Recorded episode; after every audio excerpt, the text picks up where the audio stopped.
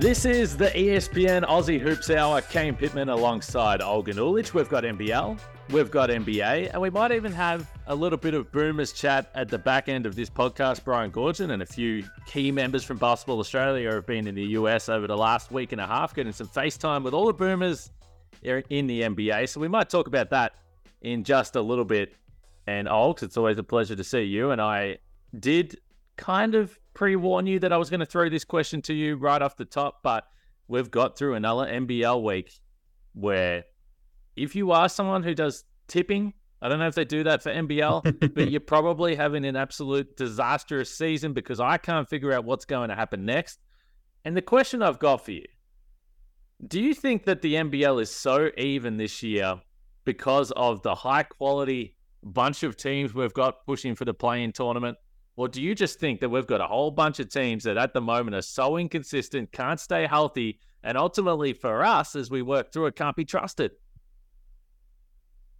So it's weird. You have two ends of a spectrum, and then you have a whole bunch of stuff going on in the middle. So you have Melbourne, who is an outlier great team. Yes. They are obviously the best team in the league right now. The numbers say it, the eye test says it. They are running away with that number one seed. And then you have Adelaide on the other end of the spectrum. They are not very good. The numbers say it, the eye test says it. So you have two ends of the spectrum here, and then you have a group of teams in the middle.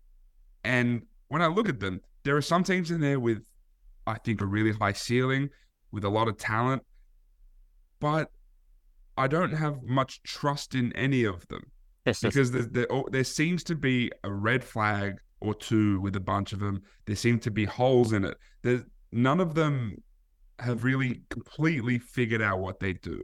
The closest is maybe Tasmania as far as figuring out what what what they are.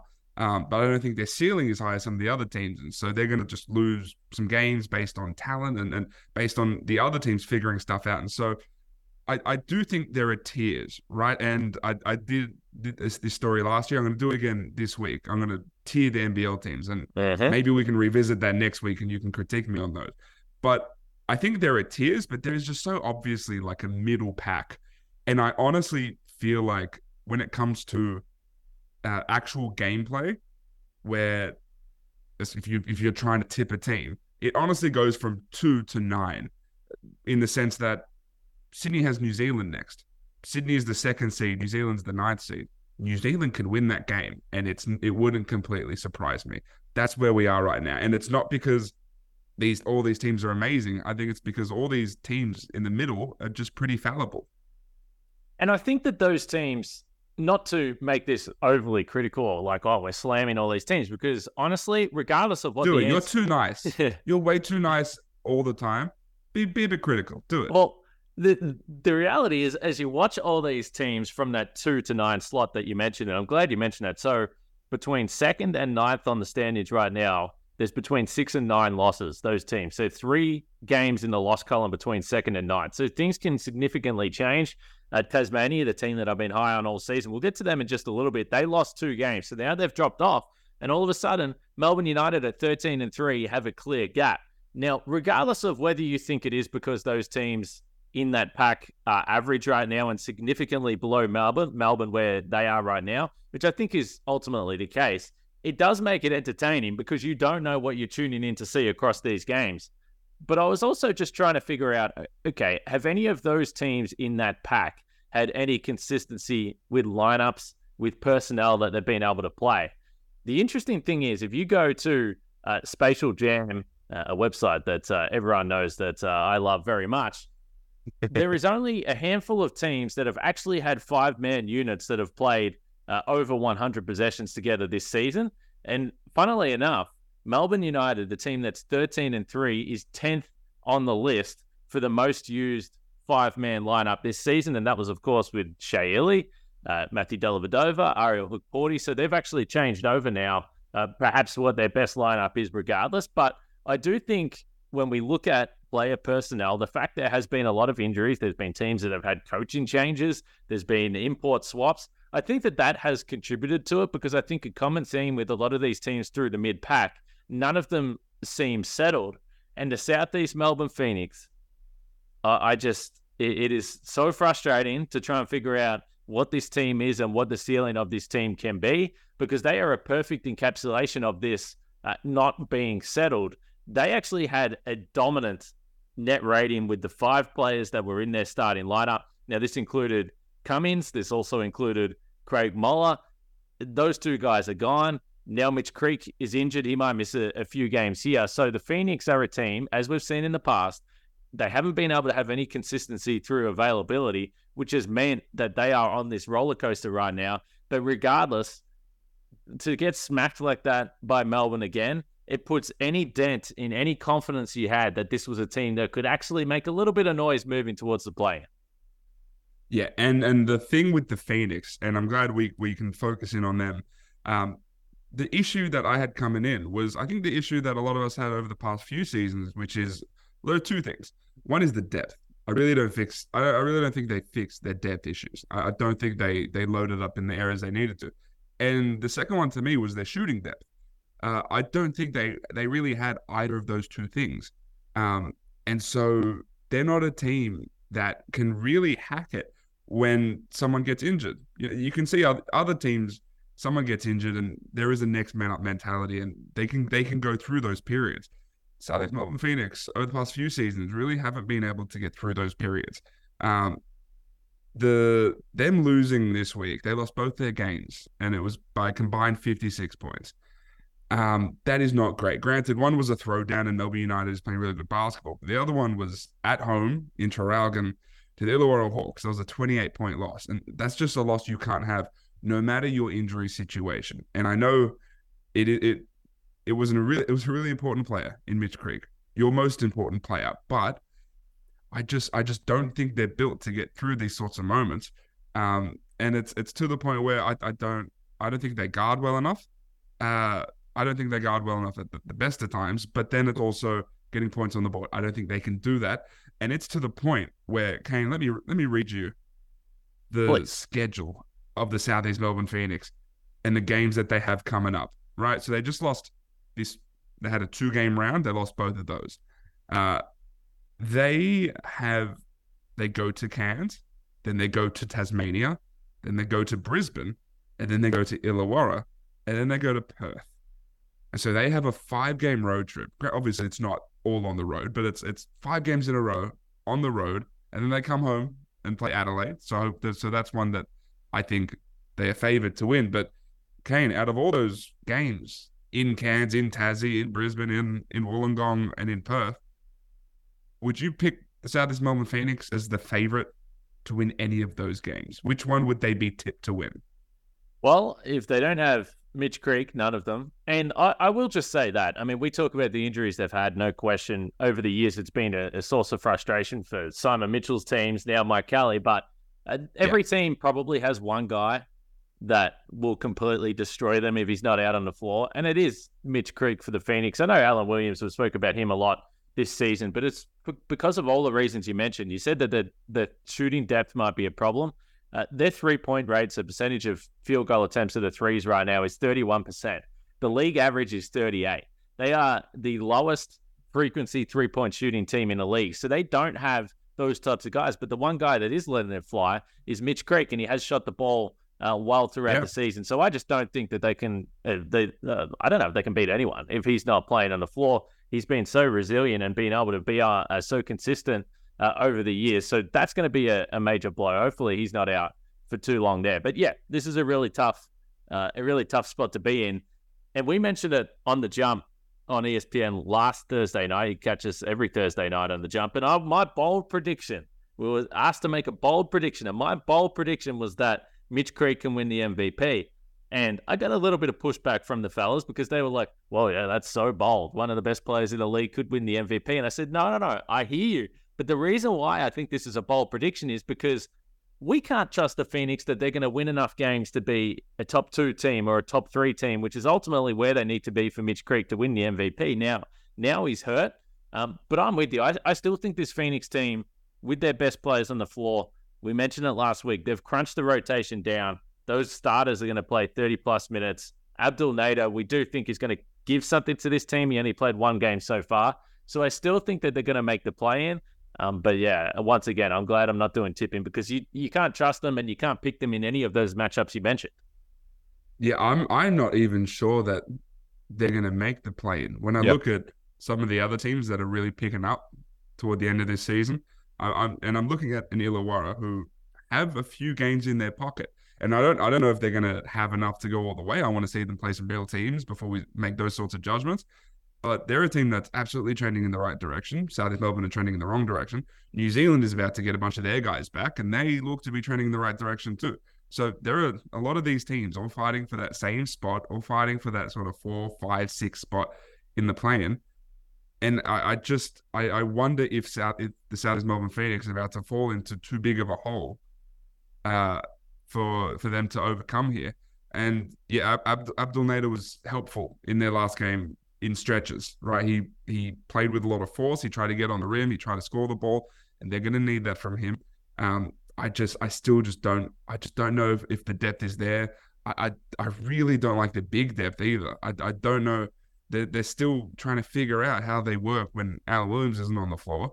Um, they're, they're, he's in foul trouble sometime, or most of the time, and they're still figuring out like, are we playing Reese Vega at the five? Do we, do we want Gorjok on? They had some trouble playing Gorjok in the throwdown. They, they, they didn't like him out there with that matchup, and so. I, I don't know. I think they just have a they still have so many questions to answer at this point in the season when they're trending downwards and they're dealing with some tough circumstances as well. Uh, stuff that's out of their control. And so it just feels like it's just all crumbling once again. And that is just it's just the most Phoenix thing that can happen, unfortunately. I know for a fact, Olgun, that you want to get to Illawarra, but I'm going to ask you to just to just park it until next week. So we wrote about it in headline or storyline this week. You are really just making the push that the Hawks can make the play-in tournament, and I I'm I all like in, it. baby. I'm all in. I'm all I in. like it. No, I I'm not like. in. Look, I, I I appreciate look, I get it. I'm not gonna jump the gun. They have looked good though. Yes, They have very guarded good. very well. Yep. And I liked I liked the roster, or at the very least, like the, the core of the roster going into the season. There are bits and pieces I don't like. I don't think they have point guard creation. I don't think they have that they have enough of that outside of Justin Robinson. If he can continue to trend upwards, great. There there are still some issues, but what I've seen so far of what this new look Illawarra Hawks looks like, I mean they're one of they're one of the informed teams in the in the competition right now, and I think that's that's uncontroversial. No, it's it's the facts. I, I the reason why I want to just hold it though is because uh, I mentioned this last week. I think the schedule has been, and, and when you're talking about a team that's only won a couple of games, I don't think it's fair to say the schedule's been easy, but it's been on the easier side of things based on the NBL Yes. teams this year. So they had the Breakers who were heavily depleted, uh, the Bullets, the Phoenix without Mitch Creek. You'll take that every day of the week. But the defense stuff is absolutely real. In the games since Tatum has taken over, they're conceding 19 fewer points per 100 possessions. Now, it's only a handful of games, so it's a small sample, but that is a, a massive turnaround on the defensive end. Again, I don't think that they've really played any of the major threats offensively, and that's why I want to wait because they've got Yeah. Tasmania and they've got Sydney. So the next time that we catch up, they would have played the number two and number three offense in the league. Let's see how the defense holds up. And I think that we're going to get a truer indication of where this Illawarra Hawks team is. And I mentioned the difficult stretch that they got coming up, but they've already taken care of the Phoenix. And again, they got a little bit of luck there, but they took care of the Phoenix. So if they can maybe split these two games, yeah, well, if they win both, it's it's on. They are they are Yeah. absolutely a chance. But if they can split these games, a big Christmas Day game, I think there'll be some fire in that against the Sydney Kings. You might be there. I think you might uh, head north and see if you can get to the uh, Paul Smith and maybe get you some little courtside tickets or something. Uh, We'll see what happens. But I think that this is going to be the test that we need to see from the New Look, New Look Hawks. Yeah, I I, I agree. Um, and again, I don't want to complete. I, I agree. I don't want to completely jump the gun. And those are two really important games because it's also the, the important thing as well is they have some games in their pocket. Um, so again, splitting if they split that that Christmas weekend, then I agree they're absolutely on. Um, I'm going to shift it to something else for you because I'm looking at that that game. The first game is is Illawarra Tasmania, and if we're talking about wanting to see what a team looks like when they play real competition before making grand judgments about them.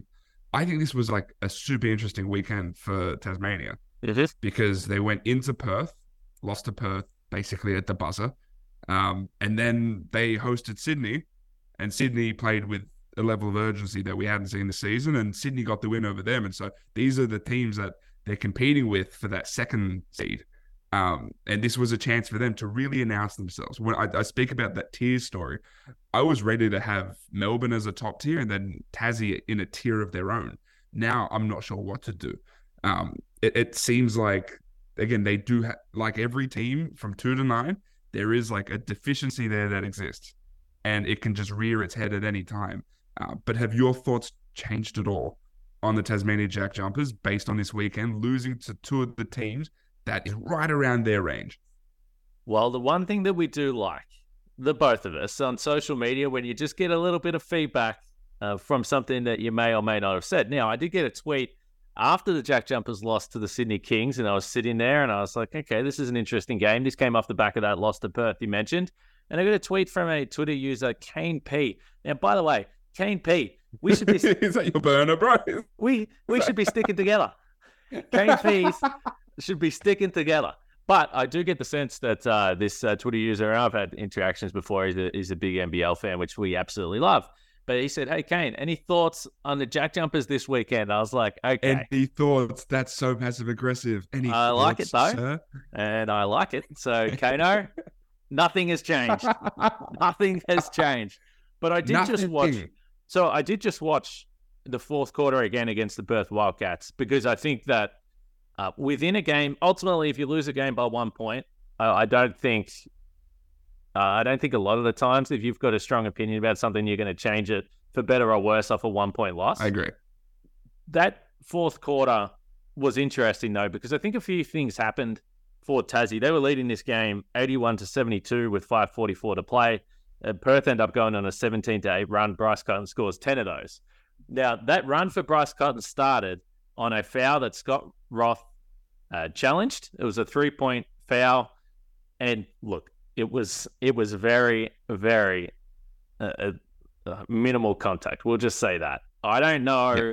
whether it was a three point foul, but Bryce gets the benefit of the doubt. We see this a lot. That was on Milton Doyle. Now that was interesting. He gets he knocks down the three free throws. That's one thing.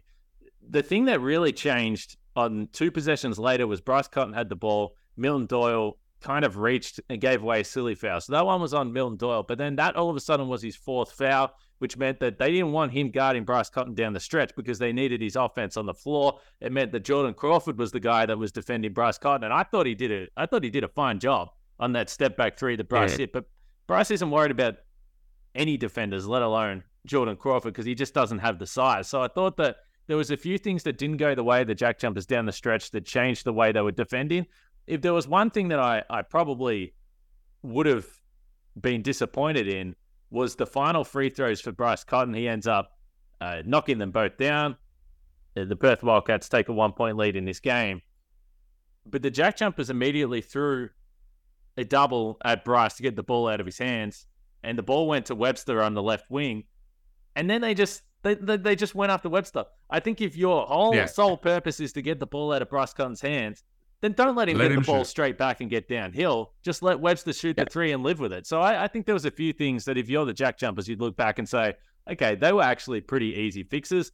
Hey, the other thing that was crazy about this game was the offensive rebounds, Olgun. How many times have we spoken about the Perth Wildcats not rebounding? And in the last five minutes of this game, they got second chances, third chances. So I thought it was a pretty scrappy game from the Jack Jumpers overall. I just felt like a lot of things went wrong that were honestly pretty correctable. So I don't think it was an earth shattering loss. Yeah, and the the Wildcats have had some of these situations of late where they've got some key offensive rebounds. This is something that's sort of developed their identity over the second half of this season so far. Um, and it's because Jesse Wagstaff is playing more basketball, Hyrum Harris is playing more, uh, Kristian Doolittle is being given a bigger role. So this is something that's part of what they do. I agree with you that the stuff that Taz Tassie lost this game. Uh, Milton Doyle was coming off uh, some time abroad, being back in America with, with uh, uh, a, a family issue, and then he came back and he clearly wasn't himself. He was missing shots. He he was breaking shots. Uh, I thought Jack McVeigh missed a lot of looks that he would he generally would make.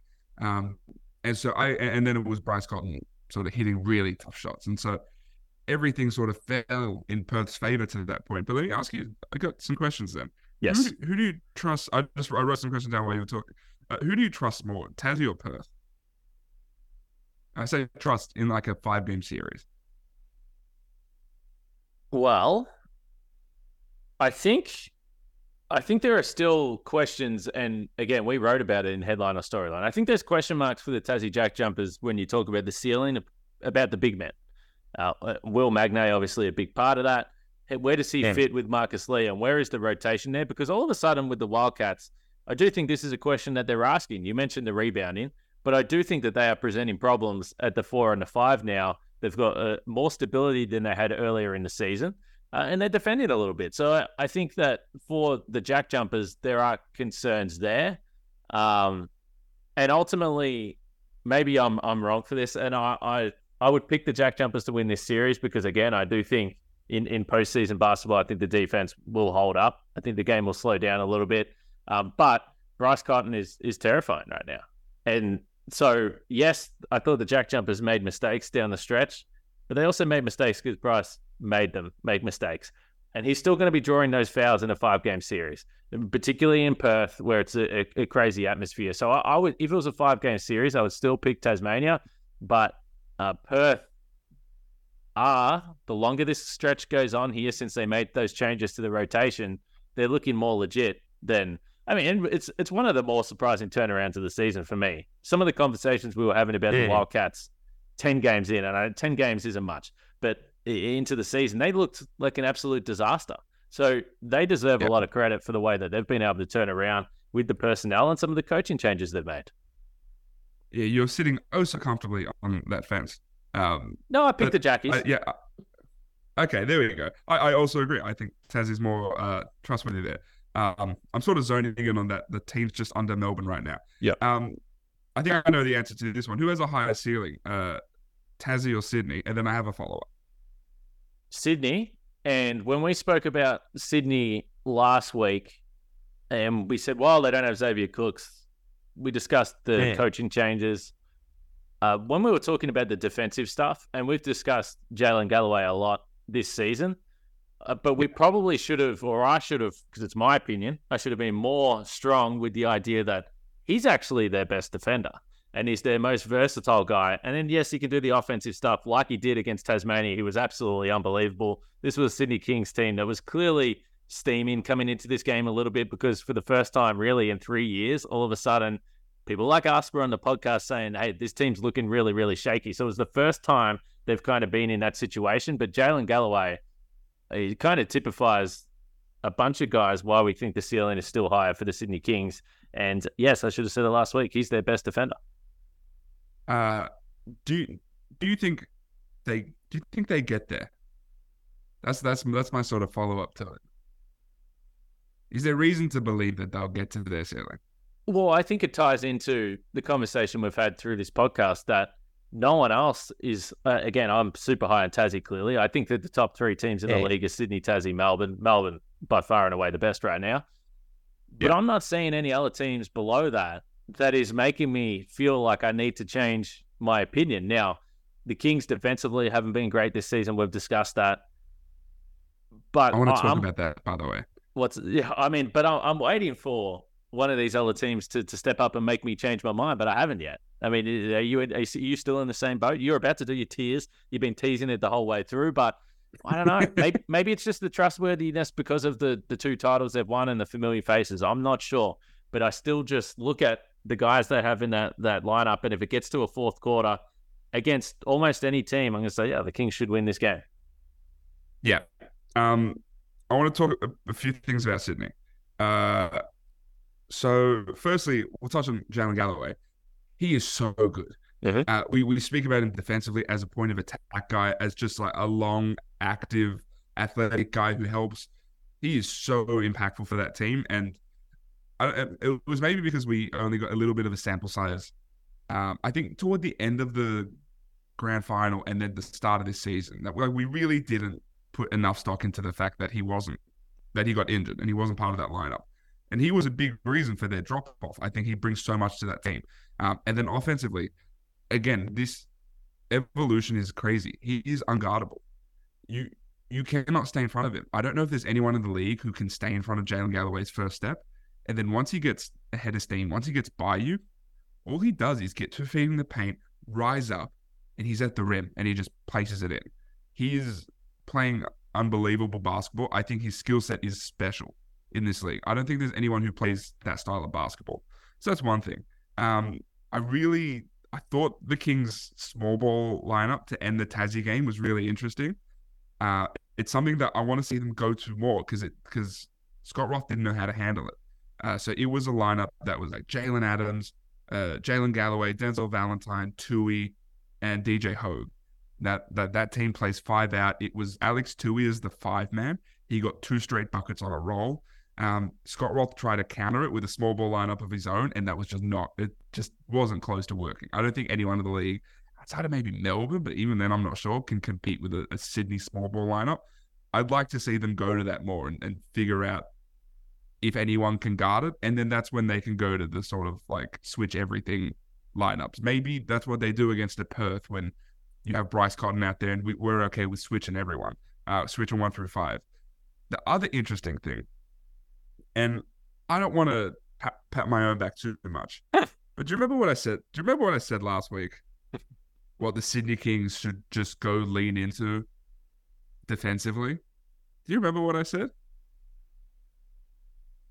Or do you not? No, well, we were talking about uh, not switching so much, just leaving the big guys at home, right? Yeah, we're, we're talking about how Chase Buford was just like a bulk drops defense guy. Yeah. And that largely worked. And you have similar personnel with Geordie Hunter and Jonah Bolden. Just go do that. And I'm not saying I caused this. However, sounds like they they basically switch one through four, but any on ball that involved the big it was drops defense for the entire game. And it was largely effective. They forced some tough shots for the Jack Jumpers. They held them to a season low in offensive rating in that game. And it it obviously worked because they have the personnel to do that. And so I found it interesting that that's what they lent into. They went away from the switch everything no matter what. They went away from uh, we're in this 2 3 zone and we're just going to play that to hell. They played a drops coverage. They played with more urgency and more competitiveness, like Mahmoud Abdel Fattah wanted. And that's something that was really effective for them. So it wouldn't surprise me if if that's if that continues to be successful, and I think it could be because I think that's sustainable. It's a sustainable way to play defense.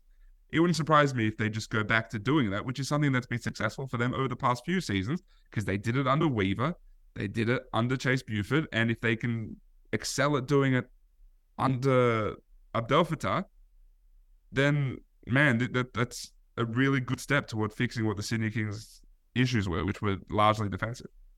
Yeah, I think you're asking for trouble if you are putting guys out of position, which they are. If you've got uh, traditional fives and putting them on the perimeter and asking them to uh, defend guards, I just think it's really challenging. There aren't too many guys that can do that. People always throw around this, well, they can guard one through five. Most of the time, it's wrong. there isn't that many guys that can actually do that unless you are uh, maybe going with a super small lineup like a like a Luke Travers or whoever it is at the five. That's a little bit different, but that's because the guy that's playing the five is not traditionally in that position anyway. So I, I just think one through five gets thrown around uh, a lot. But Jaylin Galloway, I know Liam Santamaria on the broadcast was talking about you know, possible ten days and stuff uh, moving towards the back end of the NBA season. I, I've had people ask me about him here, and it's interesting because if you uh, in the US, that is, because if you had have uh, brought up that possibility even six months ago or at the back end of last season, he was clearly talented and he clearly looked like he was a guy that was going to break into the Sydney Kings rotation. But I think uh, that elevation to this now, genuine NBA intrigue is fascinating. It's also really fun to see. Uh, and he has been a guy that had a minimal taste uh, in the green and gold. And who knows? Hey, the, I don't think you can have too many guys uh, with that skill set, Ox. Yeah. Uh, there were whispers at the very start of the season that there are enough teams out there who have already been sort of sort of pricking Jaylin Galloway as far as, hey, this might be a 10 day option for us at the end of the season. But he Uh, so also this had is to play. something that exactly right, and and he had a really good start to the season, so everyone sort of perked up a bit, and then he got injured, and then we just forgot. Everyone just forgot about him. Right? There's so much happening in the NBL, you just forget about guys who are sitting, um, and so it, it's this is no surprise. This is this is talks that have been happening all season long. And when you speak about the Boomers, I wrote about this, I want to say a month or two ago, that Jaylin Galloway is someone that Brian Goorjian is a fan of. He's a fan of the way the Sydney Kings play basketball, and he's a fan of Jaylin Galloway as someone who not is not just a sleeper to be in the squad. Uh, I think we speak about Jonah Bolden in that sort of vein, but he's a sleeper to be in the team. That that that skill set is something that I think everyone in that Boomers coaching staff feels could complement what they do. Whether he's ready to compete at that level is that other story. But I mean, if he's doing this in the NBL, which is a really good league, and if NBA teams think that he's good enough to, to get a 10 day and, and make the jump over there, then it, it, it warrants the interest and the excitement that I think Boomers people have in Jaylin Galloway. And so I imagine that happens sooner than later. And based on the conversations that we've had, it wouldn't surprise me if he's in the mix for Paris. And one of the guys that, and we can transition to the Boomers now, one of the guys that Goorjian has been very open about that he wants in the Paris squad if all things play out is Ben Simmons. And, you know, at least from a defensive point of view, Galloway obviously doesn't have the size, but if things don't work out with Ben Simmons, maybe that's a, another possible avenue for Galloway to get a look in with this team. But if we stick with the Boomers, so Brian Goorjian has been in the US for around 10 to 12 days now. Uh, he's been Has to. he been in 10 cities in 10 days? Is that what he's, he's been getting around? It is ridiculous, this travel schedule of this man. And, and quite honestly, it didn't also really make sense. It was like one side of the country, other side of the country, other side of the country. but basically, the idea was to get FaceTime with, with all of the boomers that were over in the NBA and have a conversation. And part of it is is just the continued relationship building. But the other part of it is continuing to debrief what went down at the World Cup, how the guys are individually feeling now a few months after uh, that tournament and get some time there. So he's seen everyone that's over there. I, I, think he's due. We're recording this on Tuesday morning in Australia, so I think he's due to catch up with Dyson Daniels today or tomorrow. It will be. So that's his last stop, uh, and then and he'll be back to Australia. But he would have. He's caught up with everyone. Uh, he did sit down with Ben Simmons. He said that uh, I, I, saw Gorge yesterday in Boston, and he did say that some people were surprised that he had to sit down with Ben Simmons, but he still is adamant that Ben is all in, but he is conceding, hey, we need to see him play. And this latest health setback yeah. is significant for what could be uh, down the track. Yeah. Uh, again, we, we knew this, we, we knew Gorge was going to do this, uh, go around, touch base with everyone. Um, and it's interesting when you speak to people among the Boomers program, there's been a lot of soul searching, figuring out what went wrong, uh, what changes could he made for Paris, where in the sort of the progression of competing are the Boomers. Going into an Olympics against a Team USA that will have will likely have a LeBron James, Steph Curry, the, the ultimate super team against, and then you have a, a German team that just won the World Cup, Serbia who probably have Jokic whoever makes it through the Olympic qualifying tournaments. This is going to be a really, really tough tournament that everyone wants to play in. Um, and yeah, the, the, Ben Simmons thing is it's really interesting. I I would put it at I don't know if I put it at unlikely he plays, but it's just man, I don't know what I don't know how good this guy is at basketball anymore. I haven't seen him play basketball in forever.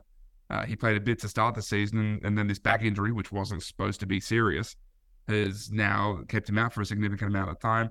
Um, and then the other wrinkle in this, the positive wrinkle, is the way Dante Exum's been playing. Uh, and he has been thrust into the starting lineup for the Dallas Mavericks because Kyrie Irving's been injured. And he, Kane, is just playing out of, out of his mind these days, isn't he? So as we record these last five games for Dante Exum, 19.4 points, 4.6 assists. He's shooting a not bad, 65% from three in that stretch on four threes per game. And not that he needs to prove anything to Brian Goorjian or show him anything at this point in time, because he's already a very, very uh, well respected and trusted member of this Boomers team from his output over the last two major campaigns. Uh, but he did have that breakout 26 point game, seven threes with Gorge in the building. In the building. And so yeah. timing for these things is, is always nice as well. The interesting thing, and this is, it ties into both Exum, but this is big picture as well, because, uh, you know, one of the things I asked Gorge was like, look, we've discussed the idea of guys not playing enough minutes and guys getting DMPs in the NBA. I was like, is that concern even more elevated than it might have been three or four months ago? And he wasn't giving away too much in that, but it's definitely on the mind. And it's not only on the mind yeah. of the coaching staff, and Jason Smith is also over in the US, and Matt Scriven was here as well. So they went as a trio to catch up with all these players. But uh, it, they're definitely very aware of the fact that some of the absolute key members of this squad are just not playing a lot of basketball. And, you know, Jock Landale is tied into that right now in Houston. So I think as much as looking ahead to Paris, I think it's also just checking in with the guys and seeing where they're at mentally. Uh, there's got to be some frustrations for a lot of these guys that aren't playing. And here's the weird thing about this Dante Exum explosion. It's come at a time where, yes, Kyrie Irving's out of the lineup, but so is Josh Green. And he's got yeah. elbow problems again. He's always got elbow problems. It's going to be a frustrating injury for him. But Dante Exum is a guy that can eat into some Josh Green minutes as well. So once Kyrie comes back, he's going to be playing. You know that.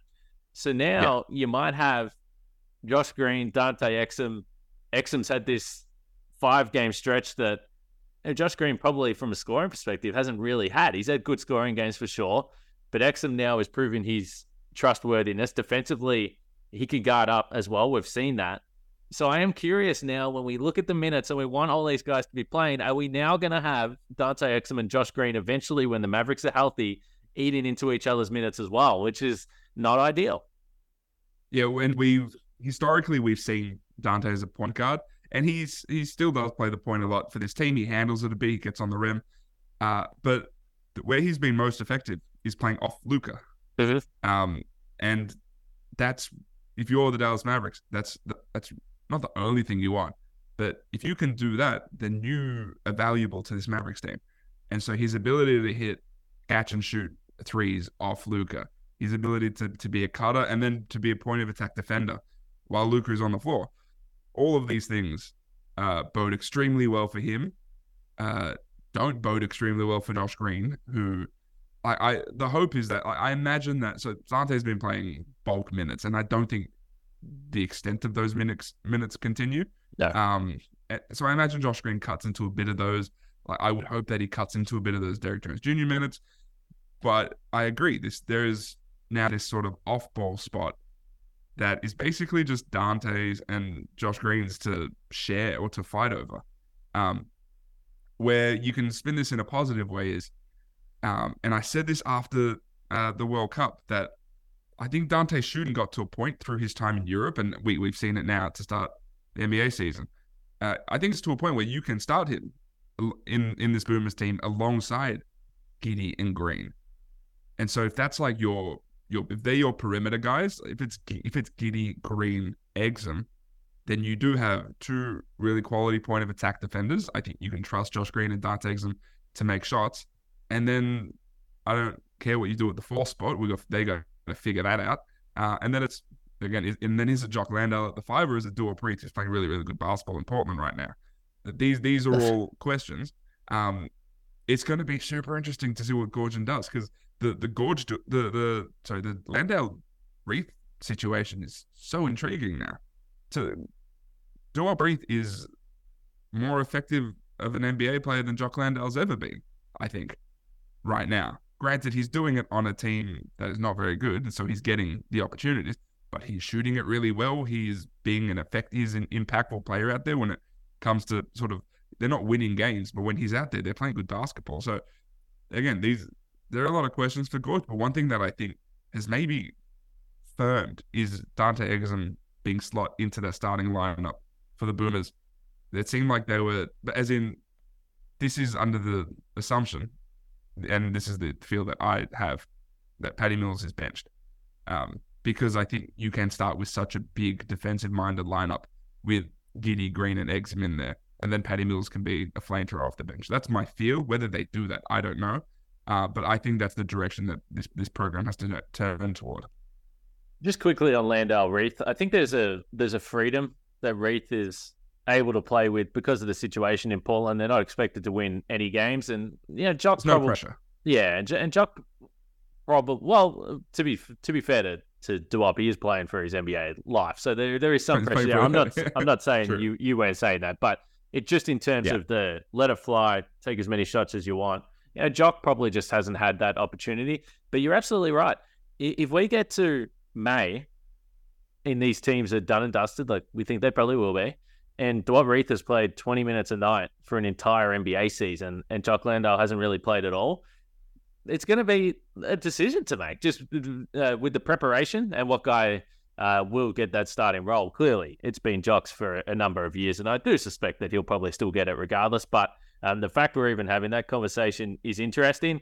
Uh, just quickly on Exum, and you know this, we're going to get into this debate more and more over the next few months, so we don't have to do it now.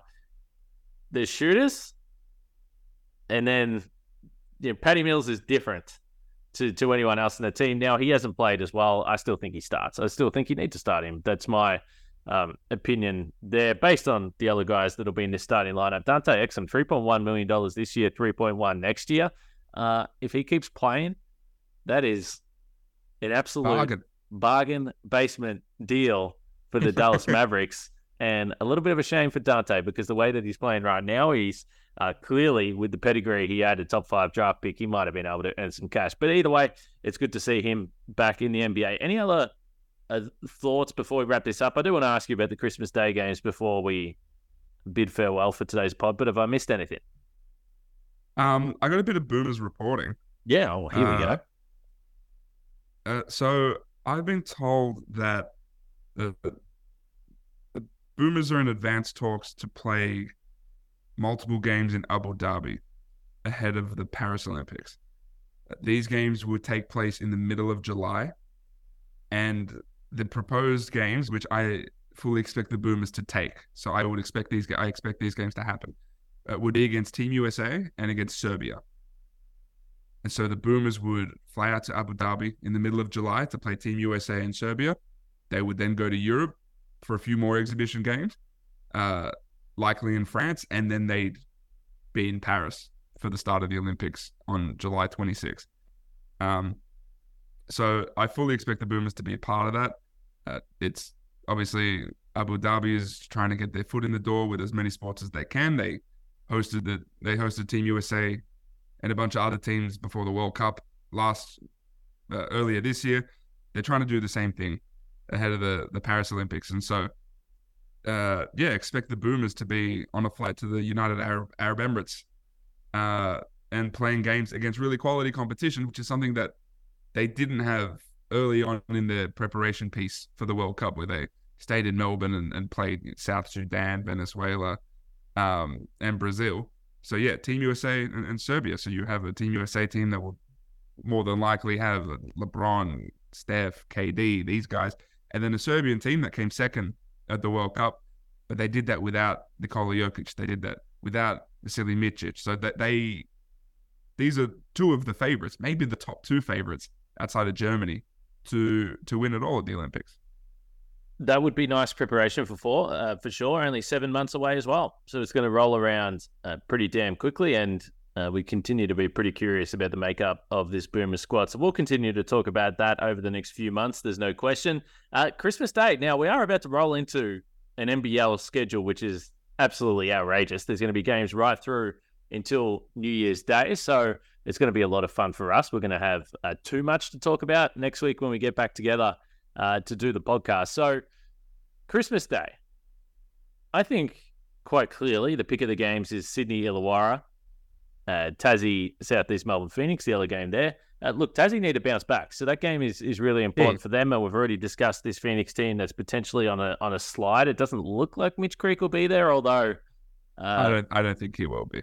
Although I, based on what we know uh, from social media, he'll be in the hyperbaric chamber and the ice bath and the uh, whatever else you need to do to get that uh, knee repaired. But uh, Mitch Creek, if he's not there for the Phoenix, you expect Tassie uh, should be able to take care of business there. Uh, the other game is interesting. Like I said, it's a big test. Do you give the Hawks a chance? I give them a chance, um, because that that series between Sydney and Illawarra is always competitive, no matter how good those teams are.